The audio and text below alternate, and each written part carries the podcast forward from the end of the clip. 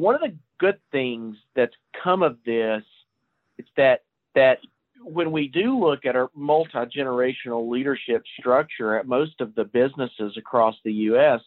now, whether it's you, you still have baby boomer, boomers in leadership jobs, or Gen Xers, or millennials, or what whatever generation that we're talking about now. When you look at this now, I think the uh, the desire to authorize and to continue to support some semblance of working from home or remote learning will continue. Um, and I think that will continue for several years after we officially declare that the pandemic is is over. And that's going to be, in part, a really good thing that we allow this to continue. This is the ORISE Featurecast, a special edition of Further Together, the ORAU podcast. Join your hosts Michael and Jenna for conversations with ORISE research program participants and their mentors as they talk about their experiences and how they are helping shape the future of science. Welcome to the ORISE Featurecast. Happy Wednesday. Happy 2021. Jenna, can you believe? No. It's 2021. it's time, though. I'm ready for it. We made it. Hopefully, it will not be the same burning dumpster fire that 2020 yeah. was. Here's to wishing. Anything's exactly. got to be better, right? Anything. Exactly. And it's early, so we're still hopeful. And speaking of hopeful, you know, 2020 was a challenge for the workforce, not just our workforce um, here at ORISE and mm-hmm. ORAU, but at you know workforces across the country. And one of the things that we've been talking about is workforce resiliency, particularly with the scientific workforce. And we have some amazing experts on this episode. So we're going to introduce them and get to work because we got a lot to cover. We do. So I would like to introduce Craig Lehman, Leanne Pennington, and Jennifer Terrell to the ORISE Featurecast. Um, Craig, Leanne, and Jennifer, welcome. Thank you. Glad to be here. Thank you, Michael. Glad to have you. If you all will, um, one at a time, tell us who you are and what you do for the organization. And Craig, we will start with you. Hi, thank you, Michael. Yeah, my name is Craig Lehman. Uh, if you want official title, not sure that you do or if that matters at all. Uh, but my title is Director of STEM Workforce Development. So I oversee our, uh, well, what we call our research participation program uh, business line. And that includes our research fellowships and internships for, of course, the Department of Energy, but uh, also for 20 plus other federal agencies uh, across the United States. There is a lot going on in your world, sir. you're you're absolutely correct. It's always busy and it's never boring. So that makes for a really excellent workplace environment. I'm sure it does. Leanne Pennington, tell us about you. Um, yeah, thanks, Michael and Jenna. So I have been at ORAU for a long time and, and had several roles. I came here um, and still claim to be a labor economist and like to look at the labor market for the STEM workforce. Uh, I have also managed programs uh, as a group manager here uh, for several federal sponsors, uh, research participation programs for about 10 years. And I've done quite a bit of program evaluation and assessment. Um, currently, I am most interested in sort of the uh, looking at our data and our trend and, and what our research participation programs look like in the past and moving forward, which should be particularly interesting given, given that they may look a little different moving forward. So uh, I'm kind of right now thinking of myself as kind of a data analyst uh, person for the organization. Awesome. Thank you. And I'm looking forward to the looking forward part of um, our conversation in a little bit. Um, Jennifer Terrell. Thank you so much. Um, I work with the K 12 STEM outreach group here at ORAU, and we do outreach programs for K 12 students and K 12 teachers um, all across the country. Excellent. And you stay, I mean, you all stay extremely busy. There's always so much stuff going on in um, workplace development world and we love talking about it i can't even count the number of stories podcasts all the stuff we've done to talk about everything that um, your group does and i'm really excited to kind of dig in and talk about the idea of scientific workforce resilience in well, we're calling it a post pandemic world, but again, it's January. So um, hopefully tail end of the pandemic world um, by the time we get there. So um, here's where I'd like to start, I think. And um, we when we had so for everyone's benefit, we had a planning conversation about this conversation. It was sort of a meeting before the meeting. Um, to sort of think about what we might talk about related to workforce STEM workforce development at ORISE. And one of the topics that came up was the idea of never wasting a crisis. So our workforce, our customers' workforce, you know, had to make some transitions and pivots um, to remote work, to virtual learning, you know, all of those things. Um, so I guess I'd like to start with, and Craig, I think this is a question for you. Um, what have we learned as a result of all of the pivots and changes and transitions that took place? Um, I guess mostly in the summer, but I suspect also in the fall to some extent. Yeah, thanks, Michael, Jenna. That is is gosh, it's somewhat of a loaded question. I don't. I think we need at least an hour just, just for that uh, question. Just to create the outline that question. I mean, it, it, really is. It has been drinking from the fire hose, fire drill. How many other sayings can we come up with? Um, I mean, let's let's go back, which was nearly 12 months now.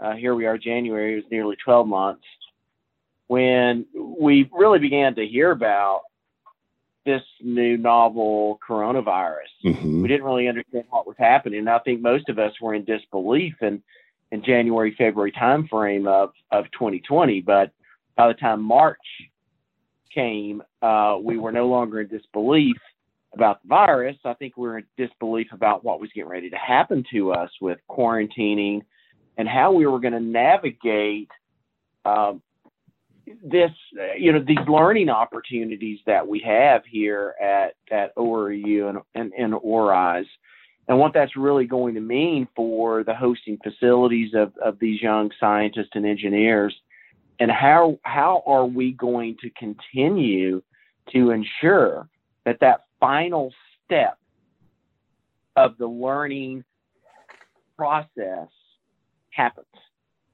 So and that, that final step is that that experiential learning process, the hands-on learning activity, again, that we call research participation programs that that that manipulates in the form of of this this internship or, the, or this fellowship. And so we know, um, and, and, I don't want to overstep my bounds here, especially that, that Leanne's on the call and and and she is our expert labor economist, so she knows much more about this than me.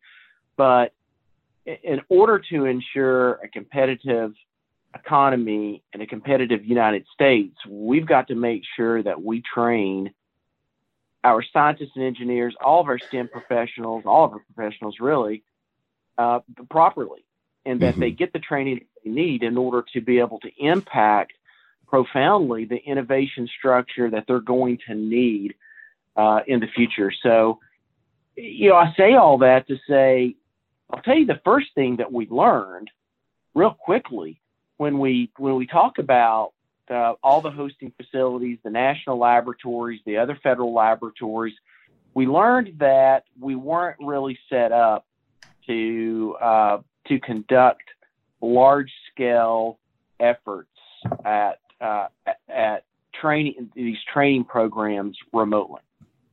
Okay. So we knew that the first couple of weeks. So, uh, and I think you've titled this section "Never Waste a Crisis," hmm and that's exactly what we did.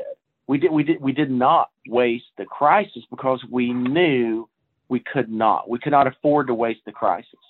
So you look at the you look at our workforce, you look at the workforce of the hosting facilities, and our, our workforce, Michael, as as you know, is comprised of PhD researchers and educators and, and non PhD researchers and educators and business professionals, veterans, teachers like Jennifer um, that are, are smart and, crea- and creative and incredibly up to the challenge when it comes to these things.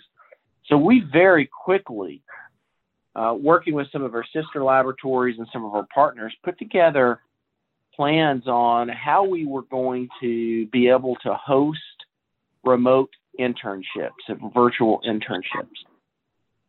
Was we knew that the, the, what we couldn't do, Michael, is we couldn't really delay this learning process. So we had to make sure that the learning process happened to the best of of our ability and the hosting facility ability. Right, So and we- you couldn't say documents. Yeah, go ahead. no. I was just going to say, and you couldn't say, well, let's you know hang on for a couple of months, or you know wait till this thing blows over, and you know, I mean, we didn't know what we were facing, so you just sort of had to jump in, right? Yeah, yeah, yeah. And I mean, it, it, quarantine didn't mean stop doing everything. It meant Right. use the technology that you had at hand and determine out new and innovative ways to implement said technology in this in this new learning environment, which is exactly what we did. But recall the multi generations that are in the workforce that are principal investigators that are learning that are uh, the, the the student interns and the postdocs we've got all these different thinkers and creative thinkers. So we had to figure out a way to communicate uh, effectively, and we had to figure out a way in order to conduct research and conduct their technical projects offsite. And so we moved very swiftly in order to do that. We produced multiple documents, training materials. Uh, we just worked with our partners, and we really just made it happen. And Right. the first things we learned was we knew it was going to be incredibly challenging, and then we learned it's going to be okay. And we knew it was going to be okay because we had the wherewithal in order to uh, to think past and solve the challenge that that, that we were facing. Craig, are there examples of, and I'm certain there are, to the again to the extent that you can share them, of hosting facilities and or you know specific programs where things went successfully? And I, I know there are. You know, I mean, we we came through the kind of the height of the pandemic with it feels like from my perspective anyway with flying colors. So. Um, what are some of the examples of success stories? Well, yeah, we have we have many examples of success stories, and, and certainly my colleagues can jump in here uh, here as well. But uh, just to kind of to illustrate the, the listeners of what we're talking about, in in a normal year, Michael, we will host anywhere between uh, eight thousand to nine thousand research participants in these programs, right? And then Jennifer Terrell's group they may host another 1,000 K through 12 teachers and students throughout all the event programs Right. that, that they host. And, and I'd like for Jennifer to talk about one of her successes, the Appalachian uh, Regional Commission program um, that, that she hosted back in July, which is, wow, Jennifer, I guess seven months ago now. But just to kind of illustrate where we were, and, and again, Leanne's our data person. She can talk about this a little more. But at one point, 80% of all of our program participants were participating remotely. Wow. 80%. We had successfully moved all of these participants offsite out of the hosting facility. That was quite the challenge in order working with our partners in order to in order to do that. Uh, it, Michael, if you allow me, I'm going to turn it over to Jennifer and let her talk about her successes with the ARC program. Yeah, yeah, absolutely. Yeah, thank you, Craig. You know, I'm um, sitting on the edge of my seat, antsy to talk about ARC as soon as Michael mentions successes during the pandemic. ARC was one of the very clear successes that we had in the K 12 group. Um, Michael, I know that we've talked about this on the podcast before, so hopefully some of the listeners heard that story mm-hmm. um, and have some background information on it. we um, we host a program for the Appalachian Regional Commission where, in a usual year, we bring students to Oak Ridge and they do research on site at ORNL.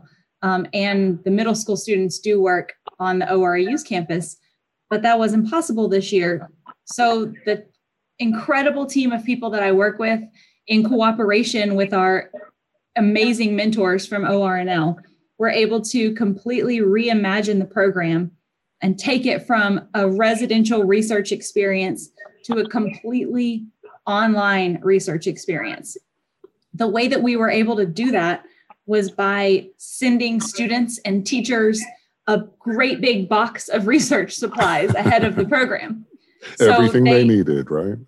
Exactly. We we had them create a learning environment in their home, um, which worked out really well because then they were able to meet with their mentors um, using video conferencing and and walk through learning how to use the equipment that they were sent and still complete a research project in the course of two weeks. The students wow. and teachers who participated were overwhelmingly pleased with the experience that they were able to get, still made personal connections with one another. They were still exposed to career scientists and all kinds of different potential career opportunities, ranging from those that require a high school education to those who require a PhD. And that was exactly the goal of the program. And I, I remember talking about this before. You had to make this pivot on the fly, basically. You had a yeah. very short amount of time, right, to to make the transition. Yeah, if you'll recall in the spring, um, so many people were kind of waiting for this pandemic to end. We were everybody was waiting for it to be over. Oh, if we wait a couple more weeks, maybe it'll be safe to travel again. Mm-hmm. And so at the direction of our sponsors, we were waiting to see if we could still host the program in person.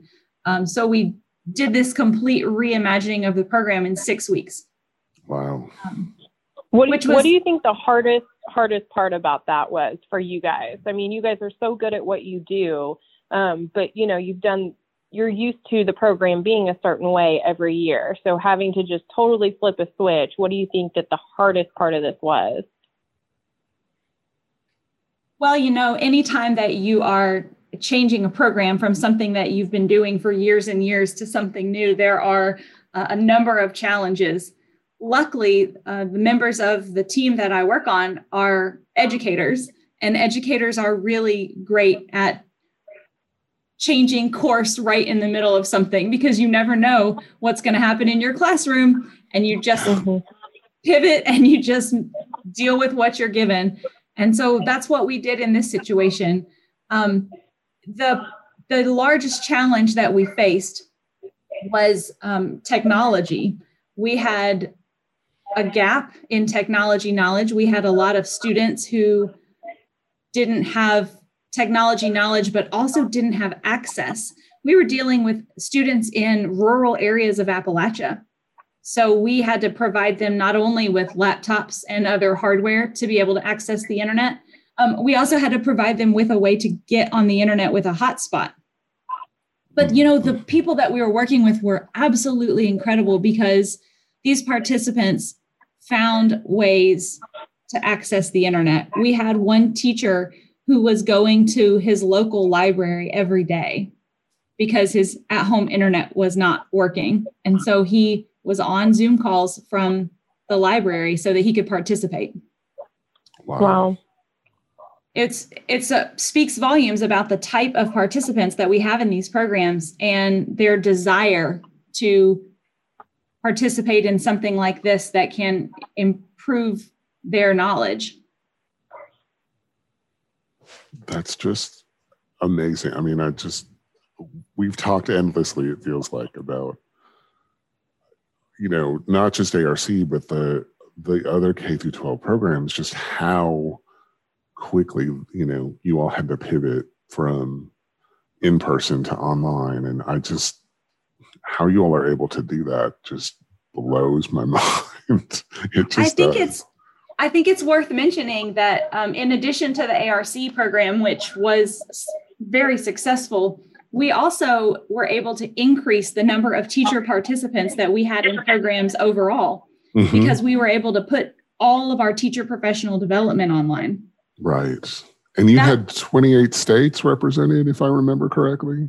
Uh, yeah, something like that. It was it was over half of the states were represented in our in our ORAU teacher professional development, which would normally and be within 50 miles of Oak Ridge for the most. That's part. exactly right. Normally, that program reaches teachers who are able to drive to Oak Ridge, um, and so we were very pleased to have people um, who were calling us from California. They would get on a 9 a.m. call and have their cup of coffee in front of them, and somebody would say, "Oh yeah, I'm I'm from California." And everybody would say, Wow, you got up at 6 a.m. or 5 a.m. to do these Zoom calls. To talk to Dr. Cesari about chemistry. Yeah. yeah, that's exactly right. But in addition to that ORAU teacher professional development, we have some teacher professional development that's sponsored by DTRA that we've been mm-hmm. doing this fall. And it's incredibly popular with teachers because not only are they able to get the knowledge that they need, they they need help right now. I think everyone who's listening understands what's going on with teachers right now. This is sure. one of the most challenging school years that they've ever faced, um, regardless of if you're a first year teacher or if you're a 30 year veteran. Um, this is like nothing that teachers have ever experienced before. Right. And so and it's one thing to pivot from a bunch of snow days, it's a whole other thing to like.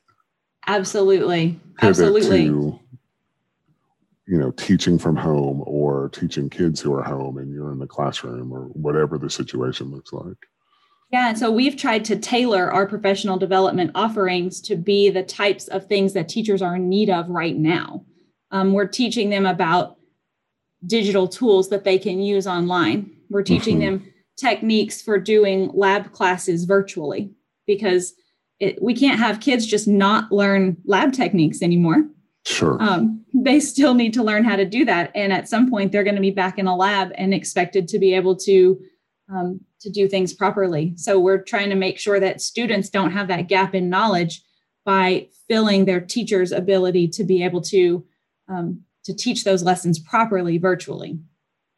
That is incredible. Um, Craig and Leanne, this I'm trying to figure out how to word this question because I don't want it to come out, come across as being a criticism, but in terms of our government customers, was was there resistance? Were there uh, different I have to assume different kinds of challenges from sort of what the K through 12 folks faced in terms of making that the pivot to remote work. Um, you know, just institutional structure and, you know, they weren't they weren't ready for it. Those institutions and agencies weren't ready for it any more than we were. So, you know, were there barriers that had to be overcome to get to the point where you could have 80% of participants working from home or working remotely? Uh, sure. Uh, yeah, I'll take the first stab at it and turn over to Leanne. I, I can say that the process of transitioning from on site research to virtual or remote, remote based research was incredibly complex. And, and, and I'm just going to draw back to a couple earlier statements that, that we've made uh, it, it's not like we were working with one facility right. that had one or two laboratories, Michael. I mean, when, when I, you know, I probably didn't explain it well enough. When we say we work with the Department of Energy, all 17 national labs, and many of the headquarters entities, and we work with 20 plus other federal agencies. That doesn't mean it's one location at that 20 at those 20 plus federal agencies. Right. It could be multiple locations. In fact, Leanne, you can correct me here, but there's a few hundred research centers across the U.S. where we have placements. Each of those facilities, they have different issues, different mm. problems that they're trying to solve when it comes to the what we now hope, as you said, uh, the uh, the waning days of the COVID nineteen pandemic. Right. So, the leadership at those hosting facilities approach things differently. We we we had some uh, that were very eager to transition to a virtual remote environment. And we had others, uh, especially at some of the large user facilities that were that were just trying to understand how they would do that. Mm-hmm. Um, you know, you, you really needed to be on site at the hosting facility because that's where the toys are, uh, and that that's the materials are. And so it was an incredible challenge for all of us to work together. Um, and I think that's really you know, one of the things I'm most proud of with, with this team at, at, at all levels. Had 100 plus staff that simply rolled their sleeves up and began that open communication process with all of our points of contact at all these hosting facilities. And it was, how do we help? How do we make sure this is a smooth transition?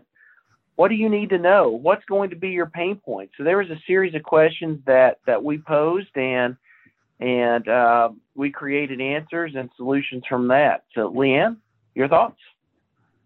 Well, one thing that we haven't talked about is the complexity that some of our participants are foreign nationals. Um, so not only are they dealing with a pandemic, but dealing with the notion of where do they want to experience this? Do they need to get home? Should they not go home? Uh, do they need to get home before a certain time? Mm-hmm. Um, how does that impact their appointment? And not only those existing ones, but you know, we are continuing to make new appointments and figuring out ways to bring people in either remotely or in some cases on site again. And what are the considerations that each facility will have to make in terms of bringing on um, new appointments? And again, obviously, foreign national appointments are uh, get extra consideration and have extra complexities. Um, so I, I, think you're absolutely right, Michael. Each facility is different, and each program is different. It has different um, different complexities because of eligibility requirements and because of the facility itself. And I think uh, the team did an amazing job at keeping things as together as possible. I wanted to circle back just a minute on something Craig talked about our, our kind of our data, our numbers, what we're seeing between uh, comparing FY19 and FY20. And while overall our FY20 numbers looked pretty strong um, compared to 19, um, with thanks to a lot of great help from the K-12 group and engaging lots of teachers uh, compared to FY19 through all kinds of amazing resources. Um, but you know, this is a pipeline that we talk about, and that word is perhaps overused. But you know, my concern as a labor economist is really the pipeline that we're building. Mm-hmm. And um, when I look at the data comparing FY19 and 20, the thing that makes me a little sad is that clearly the undergraduates uh, and their experiences were the ones that that took a hit. Um, you know, I'm looking at about a 40% reduction between FY19 and 20 in undergraduate appointments. Um, I just think that those are typically short term summer appointments. We know that summer was really the heat of the pandemic, or at least we thought at that time would be the most critical time. And some chose not to make those appointments. Some did choose to make them virtually, but obviously our numbers were down. So, you know, I think we will have to work hard to make up. Uh, you know, we're just a small portion of the pipeline for the STEM workforce, but we are certainly a portion of that pipeline. And if we're not able to keep those undergrads engaged in STEM and keep them with hands on uh, learning experiences that we know impact their decision to continue on into the STEM workforce, you know, I think there will be a consequence, a, a, a blip uh, in the future that we'll see as a result of this. And we're not surprised by that. We know that this is going to affect us for many years. Uh, many aspects of the pandemic will continue on. So uh, when I see a, a, 40% reduction in undergrads, about a 25% reduction in our graduate appointments, again, some of those are summer appointments that didn't happen. Um, you know, I do have concerns.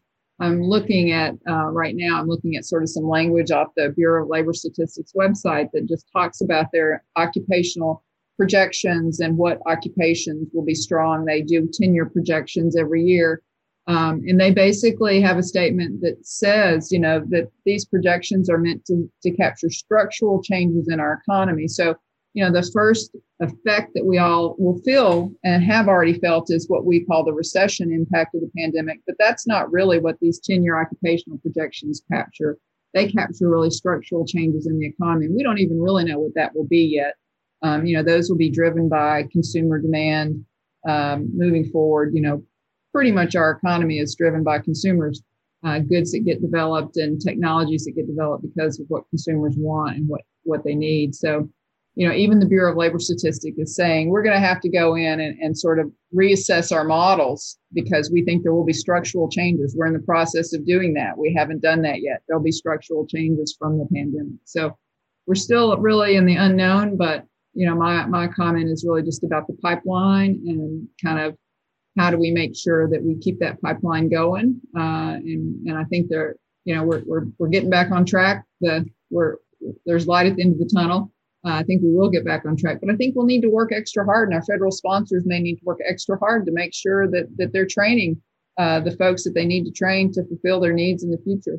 Um, and I'm hoping that we'll be a part of that as well. So, but yeah, now many different scenarios, many different uh, facilities, several hundred different locations that our participants um, are, are typically placed at at any given point, and um, yeah, it's it's a it's total. It, it, could be seen as chaos, but we seem to be managing it fairly well. So, um, you mentioned Leanne, Leanne, the um, Bureau of Labor Statistics, and kind of where they are in terms of looking at the you know sort of infrastructure in the the um, world of work. Are there realizing it's going to be a while before we know the full impact, are there any ideas at this point of sort of what the hot careers might look like um, as a result of what we've seen, sort of what any form of what demand might look like because of what has happened over the last year? Well, you know, I think it's interesting. There's obviously the demand side, but there's also the supply side. And I, I think in some ways that's that's a little bit um, something that we control a little bit more mm-hmm. because we we interact with these students and um, i've seen this phenomenal firsthand this phenomena firsthand uh, i i was you know honored to sort of stand up the first um, education programs for the department of homeland security after 9-11 and we were just amazed at the number of young people that felt compelled to uh, work um, to protect the homeland after 9 11, a total change of direction, path, and of the best and the brightest. And we would advertise an opportunity to participate in a Homeland Security scholarship or fellowship, and we would have 100 slots and we would get, you know, thousands of applicants, and they were all amazing. Um, everyone wanted to do their to to to give back and do their part in helping to prevent anything like 9-11 and i think we'll see young people doing the same thing i okay. think we'll see lots of young people excited about the work they can do to help prevent a pandemic and the impacts of the pandemic moving forward. We'll see people that are you know lots of students that are interested in things they haven't considered. They obviously many of them will be in the life sciences but not all you know using data and, and artificial intelligence to to model the pandemic will be a huge, um, you know, epidemiology will be a huge, uh, will have a huge new interest of young people uh, who didn't know what that was prior to the pandemic and probably never considered that as an occupation. So I think our students and our young people will drive um, to some degree um, these occupations moving forward by by joining um, the supply of some of these uh, occupations that will be in demand because obviously the federal government will want to invest money uh, in mm-hmm. you know vaccines and therapeutics and things to uh, fight new coronaviruses as they develop. And um, so i think that will be interesting to watch. As far as a specific career i don't know that i want to be pinned down to that a particular occupation specific occupation. But i think you know anything in the data computer science life sciences you know um, I, I, see our young people really flocking to that in a way similar to I saw them flocking uh, after 9/11 to to occupations that would help us, you know, cybersecurity and those kinds of things that would help us defend our country. I think they'll they'll stand up and take the challenge to to do great things to help prevent another pandemic, and and so that the impact will never be as as as this one was. So I think that'll be interesting to watch yep. happen. That's a heartening thought, isn't it? That because yeah. of this experience, there's you know an opportunity, as you saw with 9/11, of students being yeah. able to do something to sort of give back slash pay it forward. Yep. So we don't end up here again. Sure, they will do that.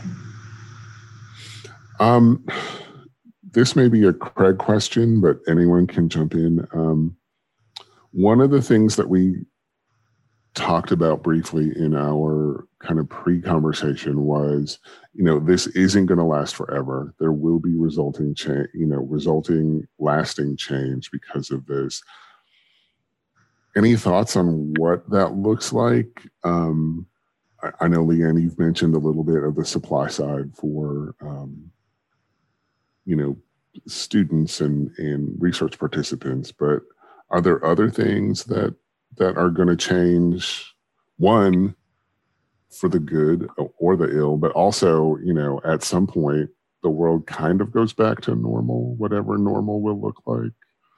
Yeah, I can I can start, and then I'll turn it over to my colleagues, and especially Jennifer. She she's probably going to want to answer in a, in a, more practical approach. And I'm I'm going to tell you something that you're probably not expecting. And so I think one of the big bonuses to come out of this it's that it's it's really changed our mentality about working from home mm-hmm. and or this remote learning or virtual learning process. Is uh, one of the good things that's come of this it's that that when we do look at our multi-generational leadership structure at most of the businesses across the US now whether it's you, you still have baby boomer, boomers in leadership jobs or Gen Xers or millennials or what whatever generation that we're talking about now. When you look at this now, I think the uh, the desire to authorize and to continue to support some semblance of working from home or remote learning will continue. Um, and I think that will continue for several years after we officially declare that the pandemic is is over. And that's going to be, in part, a really good thing that we allow this to continue.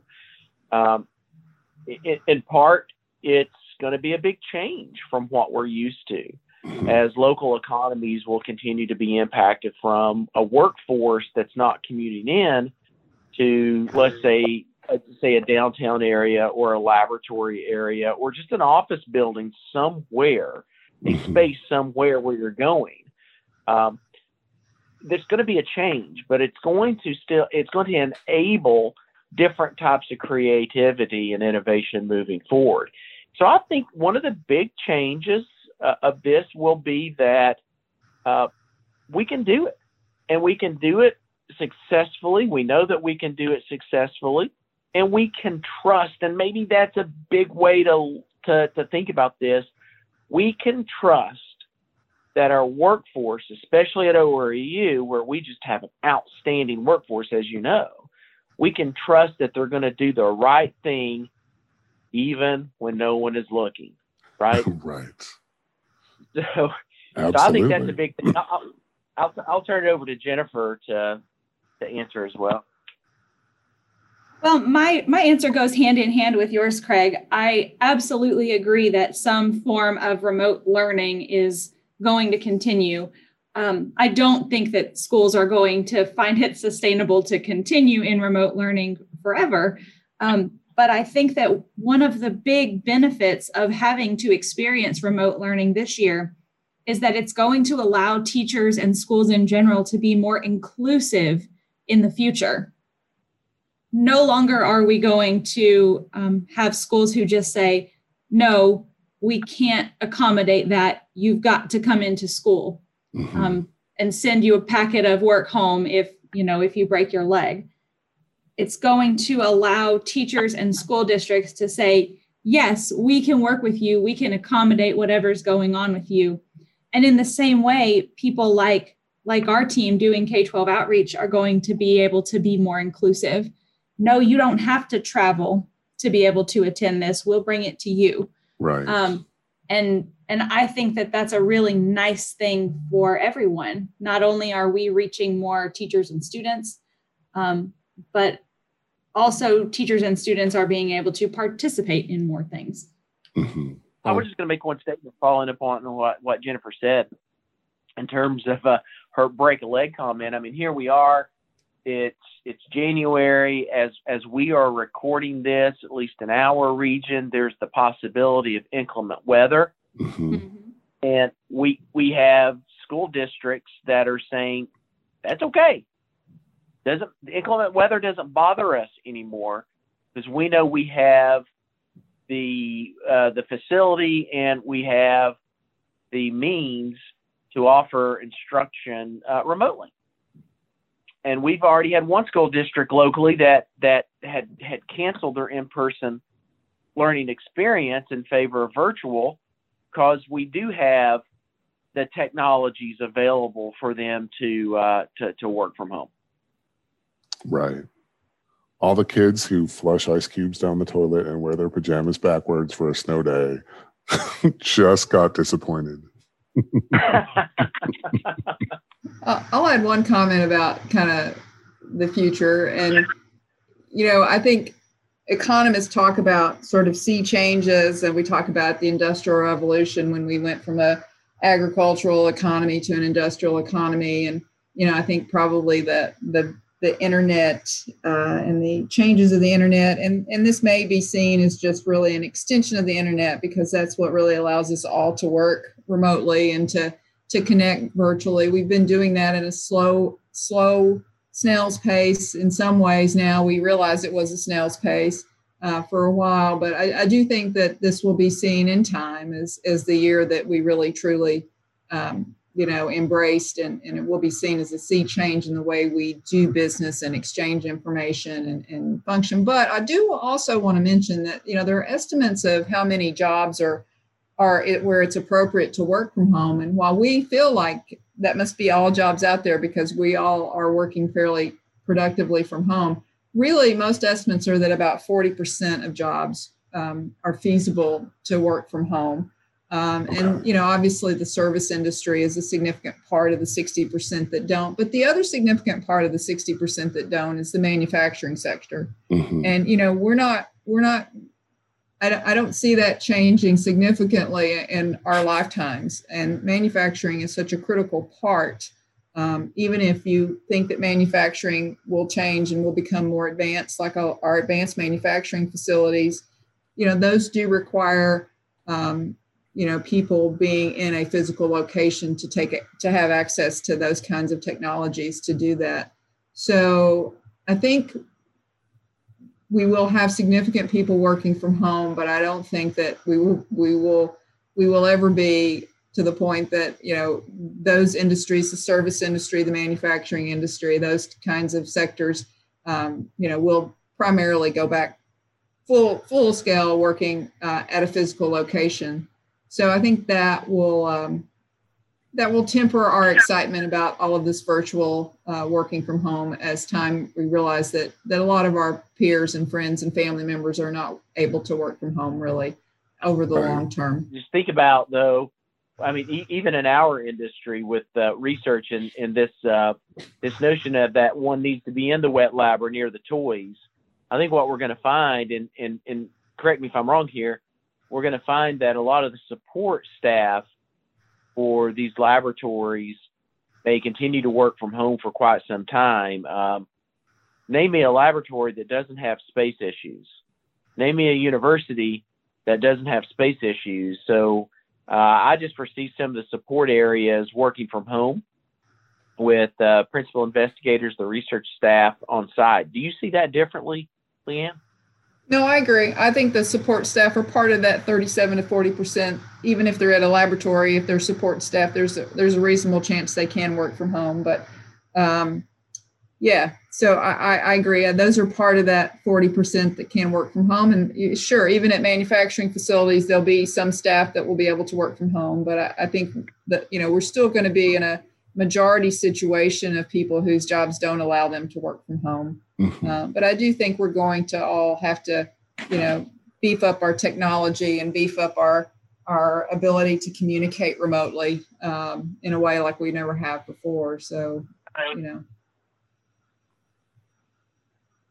Thank you for that, Leanne. That makes perfect sense um, as we continue to move forward. Um, one of the discussion points that we had in our pre-conversation was the notion of someone having to lead us out of you know this mess this whatever we whatever we want to call it. Um is it are we all leading each other? Are we all sort of taking steps forward together? Is there I mean, I'd like to think that we're a leader, uh, you know, in terms of um, helping our customers, you know, move along this um, spectrum of work from home to work in work from work. Um, but is there a clear leader? Is is there someone who sh- who should be leading the charge? Is that us? Um, all those questions. Yeah, well, I mean, I'm not sure I have the right answer, but it's it's it's been fun to watch. As it's kind of Leanne has has talked about back in in in, in 2002 or, or whenever you know after 9/11. Um, it's been fun to watch people volunteer and step up to fight the pandemic. Mm-hmm. And I would say at, at multiple levels, there's been leaders um, you know, a- across the United States, from uh, those that are in the healthcare industry to those that are in the research lab trying to find a vaccine or, or, or a therapeutic to fight uh, to fight the virus. I will also say to those frontline retail workers who very on in the beginning uh, they didn't waver from their duty, their jobs. Just right. think about the your local 16 year old or 15 year old at bagging groceries for you in March and April of 2020, when we had no idea really what the mortality rate or morbidity rate of, of this virus was going to be.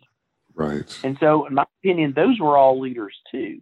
Mm-hmm. When you mm-hmm. look at what we are doing and what we've done in order to transition to this virtual learning environment for federal internships and research experiences, we're certainly a leader in this space. We've developed processes and procedures and training programs that have allowed our our students, our researchers to function very well uh, remotely. Um, and we've been able to positively impact the uh, the PI staff in in a in a way to where we've helped them transition as well. So, um, you know, I'm I know I'm biased here, but, but certainly we've been a leader um, in this space as well. Leanne, Jennifer. I'll just say I think our federal customers have been leaders as well.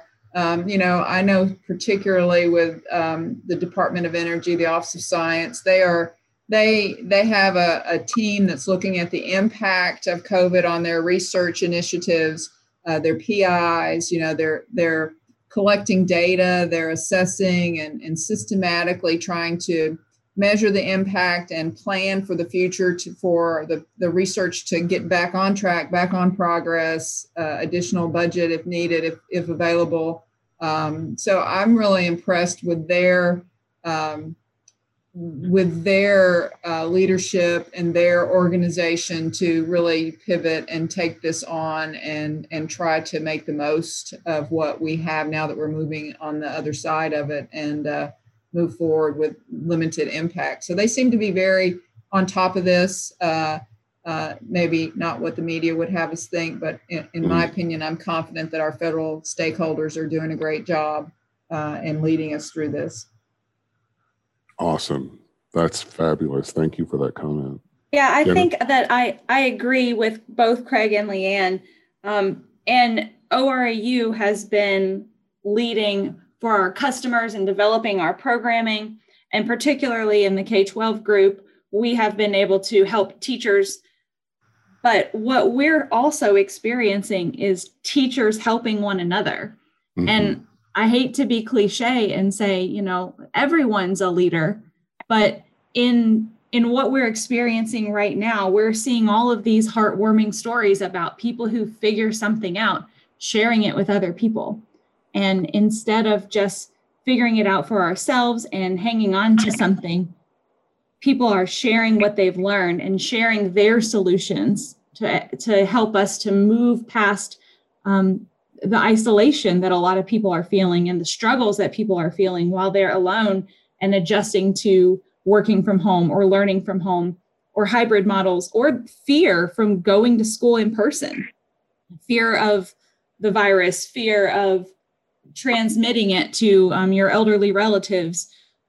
But but people are coming up with solutions and sharing them with one another and making a difference. And i think that's a really nice thing to see come out of this as a result. Mm-hmm. And just from a practical perspective, Jennifer, going back to the early days of the pandemic, we had Renee Powell, who, you know, during the PPE shortage, figured out a way to 3D print PPE on the, you know, printers that she won as part of Extreme Classroom Makeover. And even you all, you know, the K through 12 team, you know, you all were 3D printing um, mask extenders, you know, for the same purpose because people needed them and we could do it. So, you know, there have been many levels of leadership across the board and, and some of those heartwarming stories that you mentioned. Yeah, that's exactly right. Um, I think that it's important for us as we kind of have pandemic fatigue to remember the good things that did come out of it um, and and to realize that people can be better than what we expect of them. Mm-hmm. I love that. People can be better than what we expect them. Um, so, last question. I think this is obvious. I mean, this has been a test of our resiliency. It's been a test of from a corporate perspective, from an education perspective, from a our customers, you know, hosting facilities perspective, um, it seems like we're resilient as heck. Absolutely. I've, I've speaking for the K 12 team that I get to work with every day. Um, we have been extremely resilient in what we were able to do. And the teachers and students that we work with have been resilient. We're not giving up we're not going to let um, something keep us from teaching and learning. Awesome. I will. I will say, Michael, that um, again, I, we're going to go back to March of of 2020 when our president Andy Page gave us the order to uh, to quarantine and to work from home. And within two days, we had successfully taken not only the overwhelming majority, I think 90% of ORAU staff home, we we did so in a way to where we were we were almost 100% functional um, as soon as our keyboard began to type. right, we, right. We, we were resilient, and, and that's a testament to the staff. That's a testament to their hard work, to their their dedication to the mission. Um, and so that's my shameless plug to them just saying a, a, thank you. They've heard me say it over and over, but uh, thanks once again. All right. Well, thank you all so much for your time. Thanks, thank Michael. you, Michael, Jennifer. Thank you all. Have a great rest of your day. Thanks. Bye bye. Thank you for listening to the ORISE Featurecast. To learn more about the Oak Ridge Institute for Science and Education, visit orise.orau.gov or find us on Facebook, Twitter, and Instagram at ORISE Connect.